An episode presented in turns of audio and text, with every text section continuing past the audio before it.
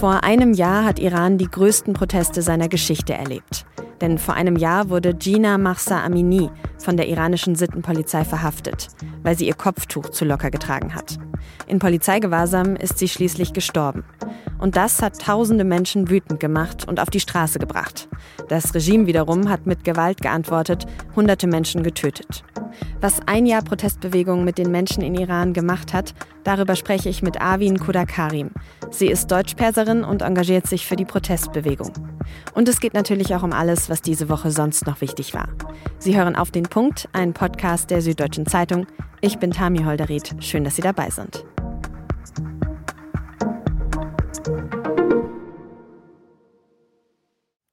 Eine junge Frau, die einen schwarzen, locker gebundenen Hijab trägt, darunter schaut ein geflochtener Zopf hervor, ihre Haare sind dunkel.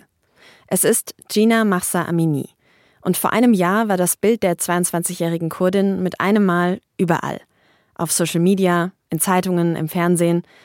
Es gibt aber noch ein anderes Bild von ihr. Eines, wie sie reglos in einem Krankenhausbett liegt, Schläuche und Kabel um sie herum. Vor einem Jahr ist sie von der iranischen Sittenpolizei festgenommen worden, weil sie ihr Kopftuch zu locker getragen haben soll. Und kurz darauf ist sie im Krankenhaus schweren Verletzungen erlegen. Man geht heute davon aus, dass die Polizisten sie zu Tode geprügelt haben.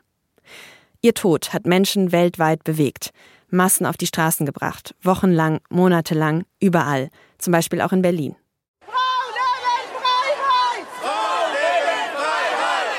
Vor allem aber natürlich im Iran. Das Land hat seitdem die größten Proteste seiner Geschichte erlebt. Es geht dabei, wie es die Demonstrierenden ja auch rufen, einerseits um die Rechte der Frauen, die in Iran extrem eingeschränkt sind, aber eben auch um mehr, um Leben und um Freiheit für alle Iranerinnen und Iraner. Und es geht vor allem gegen das Regime. Das hat als Reaktion auf diese Proteste seit vergangenem Jahr hunderte Menschen festgenommen, gefoltert und getötet, durch Gewalt auf der Straße oder durch Hinrichtungen. Viele Aktivistinnen und Aktivisten mussten fliehen. Seitdem sind die Proteste in den letzten Monaten abgeebbt. Trotzdem scheint das Regime extrem nervös zu sein, jetzt so kurz vor dem Jahrestag. Aktivisten sind präventiv in Gewahrsam genommen worden und Familien von Opfern wurde verboten, Gedenkfeiern abzuhalten. Ein Jahr Protestbewegung. Was macht das mit einem Land und seinen Menschen? Das habe ich Avin Kodakarim gefragt. Sie ist 23 Jahre alt, in Deutschland geboren, ihre Eltern stammen aus Iran. Sie arbeitet als freie Journalistin und sie engagiert sich seit Beginn der Proteste für die Bewegung. Frau Kodakarim, wie haben Sie vor einem Jahr damals den Beginn der Proteste verfolgt? Erinnern Sie sich da noch dran? Können Sie uns da mitnehmen? Ähm, äh, ja, am 16. September war das. Da habe ich auf Instagram gesehen, dass ähm, Gina Massa Amini ermordet wurde und da ging das Foto von ihr, wie sie im Koma liegt im Krankenhaus, eben um die Welt. Und ähm, meine erste Reaktion darauf war ja schon wieder ein Femizid in der Islamischen Republik. Also jetzt geht es wieder los, dachte ich mir, weil wir öfter schon Protestbewegungen über Jahre hinweg im Iran gesehen hatten. Es war quasi wie wie so ein Film, den man schon mal gesehen hat, von dem man sich dachte, okay, ich weiß, wie es endet. Und ich weiß, dass die bis dato größte Protestbewegung im Iran die sogenannte Grüne Bewegung war 2009, die ich nur vage in Erinnerung habe, weil ich selbst damals neun Jahre alt war. Aber ich habe dann meine Eltern gefragt, wie war das denn damals? Und die haben sich anfangs auch nicht getraut zu sagen, dass es anders ist, aber relativ schnell hatte sich das dann herauskristallisiert, weil sich der Widerstand im Iran von den Straßenprotesten in den Alltag integriert hat. Und das ist ein großer Bestandteil dieses jetzigen revolutionären Prozesses, den wir in Protestbewegungen davor noch nicht in diesem Ausmaß gesehen haben. Und vor allen Dingen natürlich, dass die Protestbewegung jetzt geschlechtsübergreifend, klassenübergreifend, altersübergreifend ist und wirklich alle Menschen im Iran auf ein, ein, gemeinsames Ziel hinarbeiten, die Abschaffung der Islamischen Republik aus unterschiedlichsten Gründen. Und diese Einheit gab es davor in dem Ausmaße auch noch nicht. Sie selbst haben sich im letzten Jahr ja immer deutlicher und immer öffentlicher positioniert, viel über die Proteste gepostet und auch geschrieben. Wie kam es dazu? Also der Auslöser war, dass das Internet im Iran abgestellt wurde. Ich habe schon davor immer mal wieder auf meinem privaten Instagram-Account, wo mir Freunde und Bekannte gefolgt sind, darauf aufmerksam gemacht. Also sofort, als ich dieses Foto von Gina Amini im Koma gesehen habe, habe ich es geteilt. Aber mir gedacht, okay, mein Instagram-Account ist privat. Ähm, das wird jetzt meinen kleinen privaten Kreis ähm, erreichen und das soll auch so sein. Mir war ja schon bewusst, wenn ich das jetzt größer aufziehen würde, dass das auch Konsequenzen für, sich, äh, für mich nach sich ziehen würde, also dass ich nicht mehr sicher in den Iran einreisen kann, meine Familie vor Ort gefährde und so weiter. Aber als sie dann das Internet abgestellt haben, das war für mich eine ziemliche Zäsur. Also ich habe bis dahin mit meinen Familienmitgliedern hin und her geschrieben und plötzlich sehe ich, dass meine Nachrichten nicht mehr durchkommen. Und da habe ich halt gemerkt, okay, wenn sie das Internet abstellen, dann geht es mit dem Töten richtig los. Das letzte Mal, als es passiert ist, haben sie in wenigen Tagen 1500 Menschen getötet. Und es hat sich so angefühlt, als hätte, also das ist so, als würde jemand das Licht ausknipsen, Menschen umbringen und wenn das Licht wieder an ist, beziehungsweise das Internet, sieht man das Ausmaß der Verwüstung. Und ich dachte mir, die, das Ziel der Islamischen Republik ist ja, dass wir im Außen, in der Außenwelt nicht mitbekommen, was passiert das Land zu isolieren, die Menschen abzuschotten von der Außenwelt. Ich muss es jetzt in irgendeiner Form öffentlicher machen als über meinen privaten Umf Umkreis. Und ähm, genau deswegen habe ich mich dann dazu entschlossen, meinen Instagram-Account auf öffentlich zu stellen und einen Post zu erstellen, wo auch ein bisschen mehr Kontext geliefert wird. Warum hat es uns eigentlich zu interessieren, dass eine 22-jährige Kurdin im Iran ermordet wird, weil ihre Haarsträhnen unter dem Kopftuch zu sehen waren? Ähm, worum geht es eigentlich bei diesen Protesten? Da geht es natürlich auch um das Kopftuch. Die Unterdrückung von Frauen ist eine der zentralen Säulen dieser Diktatur.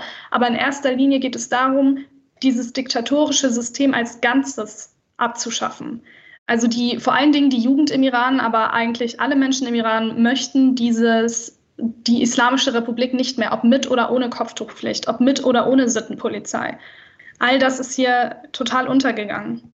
Wie hat sich das denn jetzt entwickelt? Ähm, ein Jahr nachdem Sie diese Entscheidung getroffen haben, waren Sie noch mal in Iran und wie geht es Ihrer Familie vor Ort?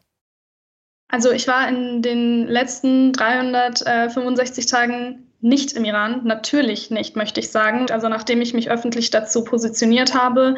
Und es war auch keine Entscheidung, es war nicht eine einzige Entscheidung, sondern es war ein es waren mehrere Hemmschwellen, die immer wieder eingerissen wurden. Also zu Beginn habe ich, das war noch vor dem 16.09., oppositionellen ähm, Instagram-Accounts folgen wollen und war schon da sehr zögerlich, weil ich mir dachte, wenn man sieht, dass ich diesen Accounts folge, dann könnte ich Schwierigkeiten bei der Einreise bekommen. Dann habe ich mir gesagt, okay, dann like ich vielleicht nicht die Beiträge, dann ist es noch ein bisschen unauffälliger. Oder ich nehme mein Handy nicht mit bei der Einreise. All diese Dinge. Und dann kam der 16.09. und dann war das, okay, aber es ist ja nur mein privater Instagram-Account. Dann habe ich ihn öffentlich gestellt. Dann stand ich irgendwann mit meinem Namen ähm, hinter meiner Meinung und auch mit meinem Gesicht. Und das war eine Hemmschwelle nach der anderen. Ähm, da gab es dann irgendwann kein Zurück mehr. Und zum, zum Stichpunkt Familie gefährden, natürlich ist das ein Punkt, der mir permanent im Hinterkopf ist.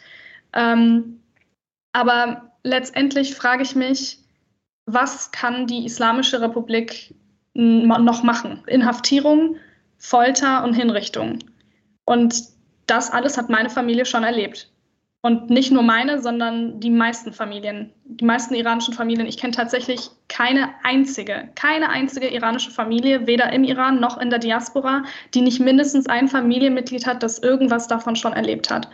Und wenn ich sehe, dass die Menschen im Iran trotz dessen, dass sie inhaftiert, gefoltert, hingerichtet werden, immer noch auf die Straße gehen. Mittlerweile seit 365 Tagen ähm, in diesem Ausmaß, es gab ja auch davor schon ähm, Widerstand und Protestbewegung, dann wird ganz klar deutlich, dass sie nichts mehr zu verlieren haben. Und warum sollte ich dann mein Privileg nicht nutzen, das ich hier in Deutschland habe, halbwegs sicherer zu leben als in der Islamischen Republik, um darauf aufmerksam zu machen? Das ist für mich so das Mindeste und es kommt für mich auch aus einem Verantwortungsgefühl meiner Familie gegenüber.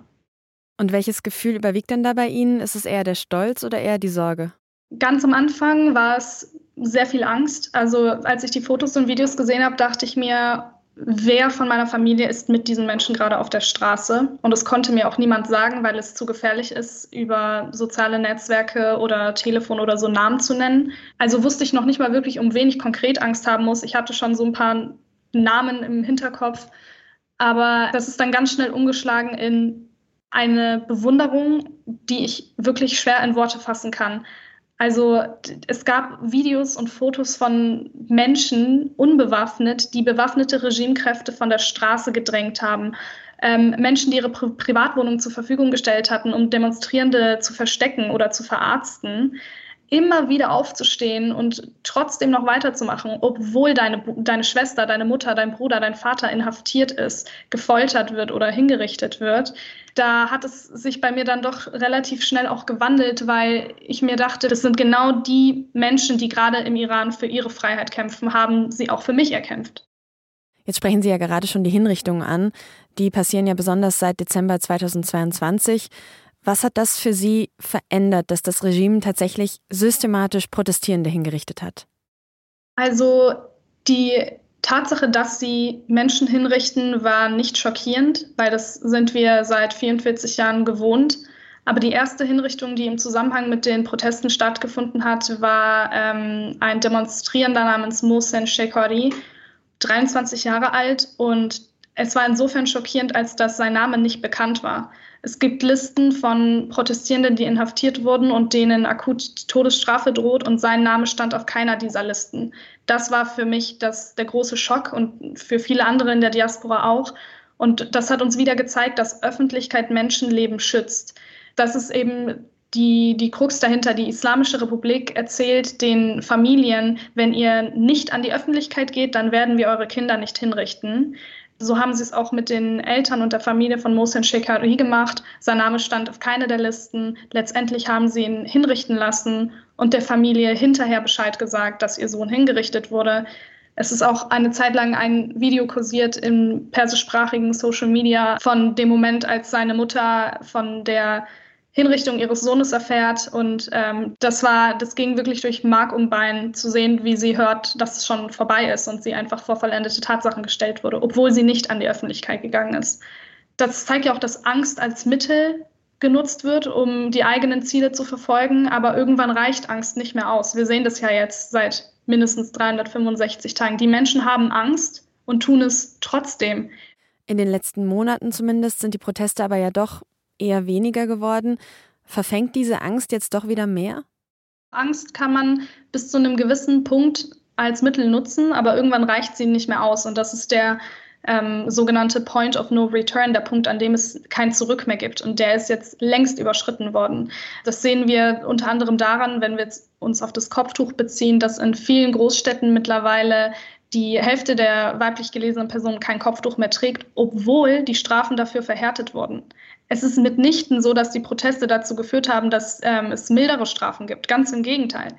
Aber mit je mehr Härte dieses Regime reagiert, desto weniger haben die Menschen im Iran zu verlieren. Aber ist es trotzdem auch in gewisser Hinsicht ein Erfolg der Proteste, dass sich jetzt eben immer mehr Frauen auch trauen, das Kopftuch abzulegen, einfach weil man sich in der, in der Gemeinschaft stärker fühlt vielleicht? Oder also würden Sie es trotzdem als Erfolg der Proteste bezeichnen? Ich würde das auf jeden Fall als Erfolg der Widerstandsbewegung an sich bezeichnen, die sich nicht nur in den Protesten zeigt, aber auch, weil der Widerstand ja vor allen Dingen erst in den Köpfen beginnt und auch sich darüber entscheidet. Also ob das Regime im Iran steht oder fällt, entscheidet sich nicht nur an der Menge der Menschen, die auf der Straße sind, sondern ganz konkret im Alltag. Das ist auf jeden Fall auch auf die Proteste zurückzuführen. Die Menschen auf den Straßen Irans rufen sich ja auch in Massen gegenseitig zu, habt keine Angst, wir stehen alle zusammen, ähm, ihr könnt uns nicht alle töten. Also der Zusammenhalt, der daraus resultiert ist, der ist unglaublich. Da stehen die Menschen zusammen, obwohl sie alle auch unterschiedliche Intentionen haben. Also es geht um das gemeinsame Ziel, auch wenn sie unterschiedlichen Hintergrund haben und ähm, das aus ganz verschiedenen Gründen nicht mehr möchten. Wir haben es ja im Gespräch jetzt schon öfter kurz angesprochen. In Iran gab es ja immer wieder Protestbewegungen. Glauben Sie, dass diese tatsächlich erfolgreich sein könnte, dass es dieses Mal anders sein könnte? Ich denke schon, dass es dieses Mal anders sein wird. Allein aufgrund der Tatsache, dass es jetzt schon 365 Tage sind, in denen die Menschen kontinuierlich kämpfen. Und eine Revolution kommt ja in, in Wellen, aber in der Kontinuität und in der Summe habe ich das bisher noch nicht so gesehen und in meinem Umfeld, wo ich rumgefragt habe, auch nicht. Und letztendlich glaube ich ganz, ganz fest daran, dass diese Revolution glücken wird, weil es, es ist eine Frage der Zeit. Was ist, wenn Sie sich in Ihrer Familie mit Ihren Eltern unterhalten, die ja diese ganzen anderen, nein, nicht alle, aber viele andere Protestbewegungen schon miterlebt haben. Was sagen die? Wie nehmen die dieses letzte Jahr wahr? Ähm, mein Vater war in seinem ganzen Leben zweimal auf der Straße demonstrieren. Einmal 79 gegen den Schah im Iran, als es dann von der Monarchie leider in die Islamische Republik gemündet ist.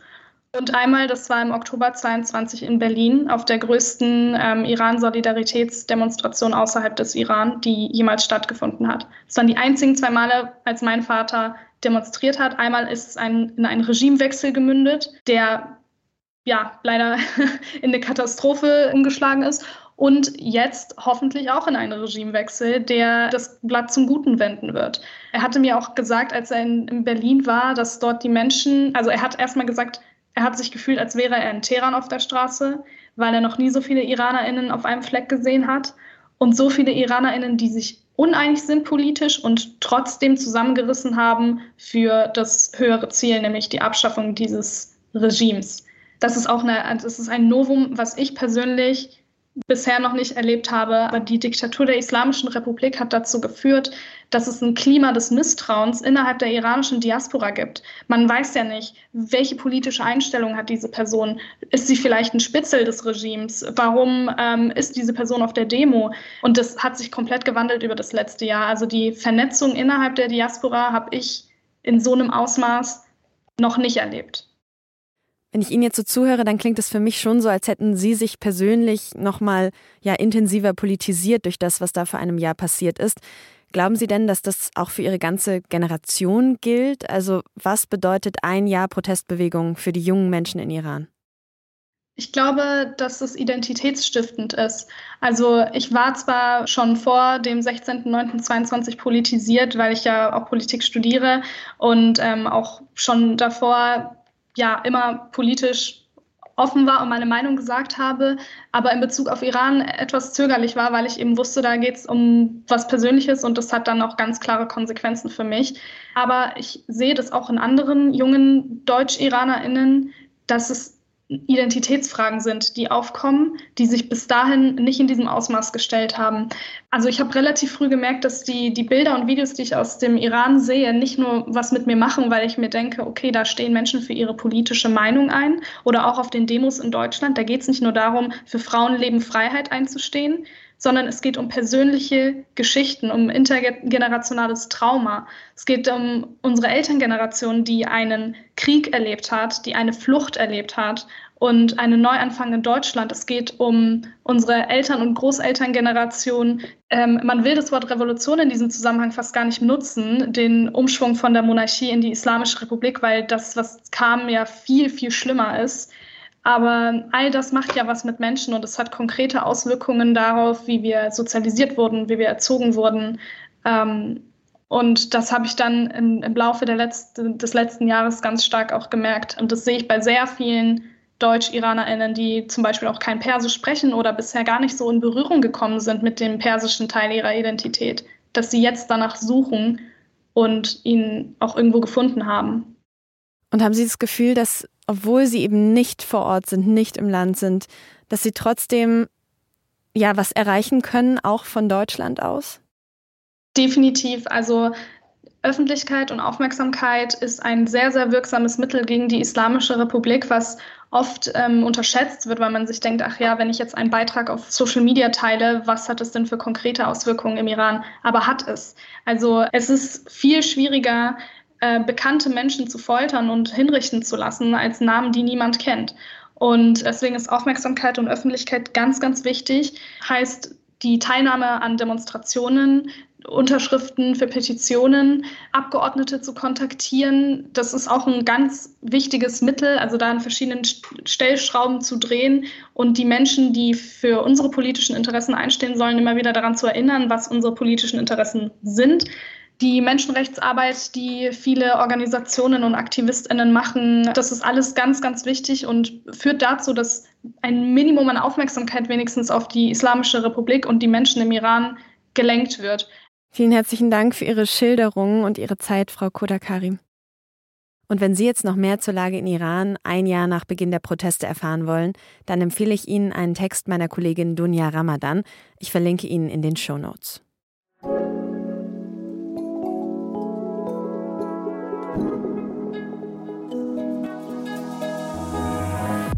Die gute Nachricht dieser Woche hat mir unsere Ressortleiterin Laura auf Instagram geschickt. Da hat die Washington Post von einer Studie berichtet, in der haben Forschende in Kanada belegt, dass ein großes Vorurteil über obdachlose Menschen wirklich nicht stimmt. Und zwar, dass Menschen, die auf der Straße leben, Geld, das man ihnen spendet, direkt für Alkohol, Zigaretten oder Drogen ausgeben. Das wird ja immer mal wieder behauptet. Forschende der University of British Columbia haben das in einem Experiment nochmal hinterfragt. Sie wollten wissen, wie man Obdachlosen am besten helfen kann. Und dazu haben sie 50 obdachlosen Menschen umgerechnet jeweils ca. 5000 Euro gegeben. Die Forschenden haben die Obdachlosen dann ein Jahr lang begleitet und gleichzeitig wurde auch eine Gruppe Obdachloser begleitet, die kein Geld bekommen haben. Das Ergebnis? Die Menschen, die Geld bekommen haben, waren weniger Tage auf der Straße, haben Rücklagen aufgebaut und das Geld eher für essentielle Dinge ausgegeben und eben nicht für Alkohol und Drogen. Auch im Vergleich mit der Kontrollgruppe. Die Forschenden schreiben, dass Bargeld den Menschen offenbar ein Gefühl von Selbstbestimmung und Kontrolle zurückgeben würde und gleichzeitig auch Ängste reduziert. Und das alles führe dann wiederum dazu, dass die Menschen langfristig bessere Entscheidungen treffen würden. Die gängigen Vorurteile über obdachlose Menschen sollten laut den Forschenden weiter überprüft und immer wieder hinterfragt werden, damit Obdachlosigkeit besser bekämpft werden kann.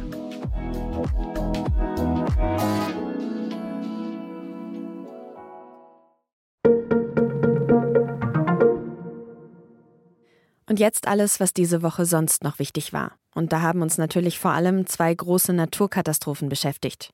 Erst ein schweres Erdbeben in Marokko und dann nur eine Nacht später, am vergangenen Sonntag, massive Überschwemmungen in Libyen. In Marokko gibt es nach Angaben des marokkanischen Innenministeriums rund 3000 Tote und 5.500 Verletzte. Man befürchtet aber, dass diese Zahlen noch weiter steigen. Die Hoffnung, Überlebende zu finden, ist inzwischen verschwindend gering. Viele Dörfer in den Bergen sind weiter von der Außenwelt abgeschnitten. Hilfe kommt nur langsam durch. Auch in Libyen ist die Lage nach den Überschwemmungen katastrophal. Allein in der Hafenstadt Derna geht man aktuell von über 20.000 Toten aus. Viele Tote sind auch schon in Massengräbern begraben worden, um zu verhindern, dass sich Seuchen ausbreiten. Die UN hat gesagt, dass ein Großteil der Toten mit besseren Frühwarnsystemen hätte verhindert werden können.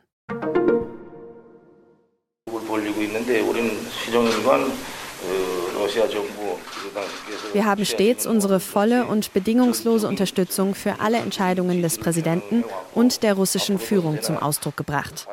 Das hat der nordkoreanische Machthaber Kim Jong-un am Dienstag in Russland gesagt. Da hat er den russischen Präsidenten Wladimir Putin getroffen. In Vostochny auf einem russischen Weltraumbahnhof. Dabei haben die beiden wohl darüber gesprochen, wie ihre Länder militärisch kooperieren könnten und ob Nordkorea Waffen an Russland liefern kann. Genaueres wurde nicht bekannt. Putin will den Besuch aber offenbar erwidern. Nordkoreanische Medien haben berichtet, Putin habe eine Einladung Kims nach Nordkorea angenommen. Die EZB, die Europäische Zentralbank, hat diese Woche den Leitzins weiter angehoben auf jetzt 4,5 Prozent. Das ist so hoch wie noch nie, seitdem der Euro eingeführt worden ist. Das Ziel der vielen Zinserhöhungen ist ja, die Inflation einzubremsen. Weil, wenn es teuer ist, Geld zu leihen, dann nehmen Menschen weniger Kredite auf und geben weniger Geld aus. Die Nachfrage sinkt dann und damit auch die Teuerung. So ist zumindest die Idee. Allerdings belasten teurere Kredite auch die Wirtschaft, die Konjunktur schwächelt dann. Deshalb war zuletzt eine Zinspause von der EZB gefordert worden. Aber immerhin, für Sparerinnen und Sparer lohnt es sich gerade noch mal mehr, Geld auf Fest- und Tagesgeldkonten zu parken.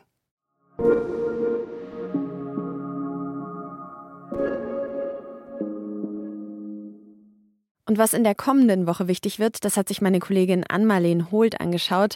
Hi Ann-Marleen, was steht an? Hi Tami, ja starten wir vielleicht mal mit dem größten politischen Termin in der nächsten Woche. Ab Dienstag findet die UN-Generalversammlung in New York statt. Da wird dann Olaf Scholz hinreisen, aber auch zum Beispiel Joe Biden, Volodymyr Zelensky und, und, und. Das ist das größte diplomatische Treffen der Welt und über 140 Staats- und Regierungschefs, die nehmen daran teil. Okay, und was erwartet man da so thematisch? Ja, thematisch glaube ich eher die traurigen Klassiker, also Klimawandel, Krieg. Und es wird auch darum gehen, wie man sich jetzt nach Corona auf neue Pandemien vorbereiten kann. Kein Thema, über das ich so gerne nachdenke, muss ich zugeben. Was wird uns nächste Woche sonst noch beschäftigen? Ja, hier in München startet ein großer Prozess gegen den Ex-Fußballnationalspieler Jerome Boateng. Wieder wegen Verdachts auf gefährliche Körperverletzung. Das war ja eigentlich Thema letzten Herbst. Und da wurde Boateng ja auch verurteilt wegen eines Angriffs auf seine frühere Lebensgefährtin. Und dann hätte er eigentlich eine Geldstrafe von 1,2 Millionen Euro zahlen müssen, wäre dann vorbestraft gewesen. Aber er hat dann Rechtsmittel dagegen eingelegt und jetzt auch schon in zweiter Instanz, also schon zum zweiten Mal. Und deshalb geht das Verfahren dann jetzt in der dritte Runde. Sind wir gespannt, was da jetzt rauskommt. Vielen Dank an Marleen.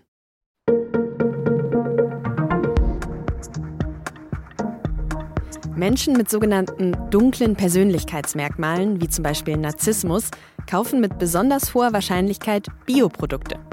Das habe ich mir jetzt nicht ausgedacht, nein, das zeigt eine aktuelle Studie. Die Autoren dieser Studie empfehlen sogar, dass Unternehmen ihr Marketing ganz gezielt auf Menschen mit solchen Charakterzügen ausrichten sollten. Warum dieser Zusammenhang bestehen könnte und dass er gar nicht so unlogisch ist, wie es jetzt vielleicht klingt, das können Sie in der SZ vom Samstag lesen. Produziert hat diese Sendung Annika Binger. Vielen Dank fürs Zuhören, ein schönes Wochenende und bis Montag.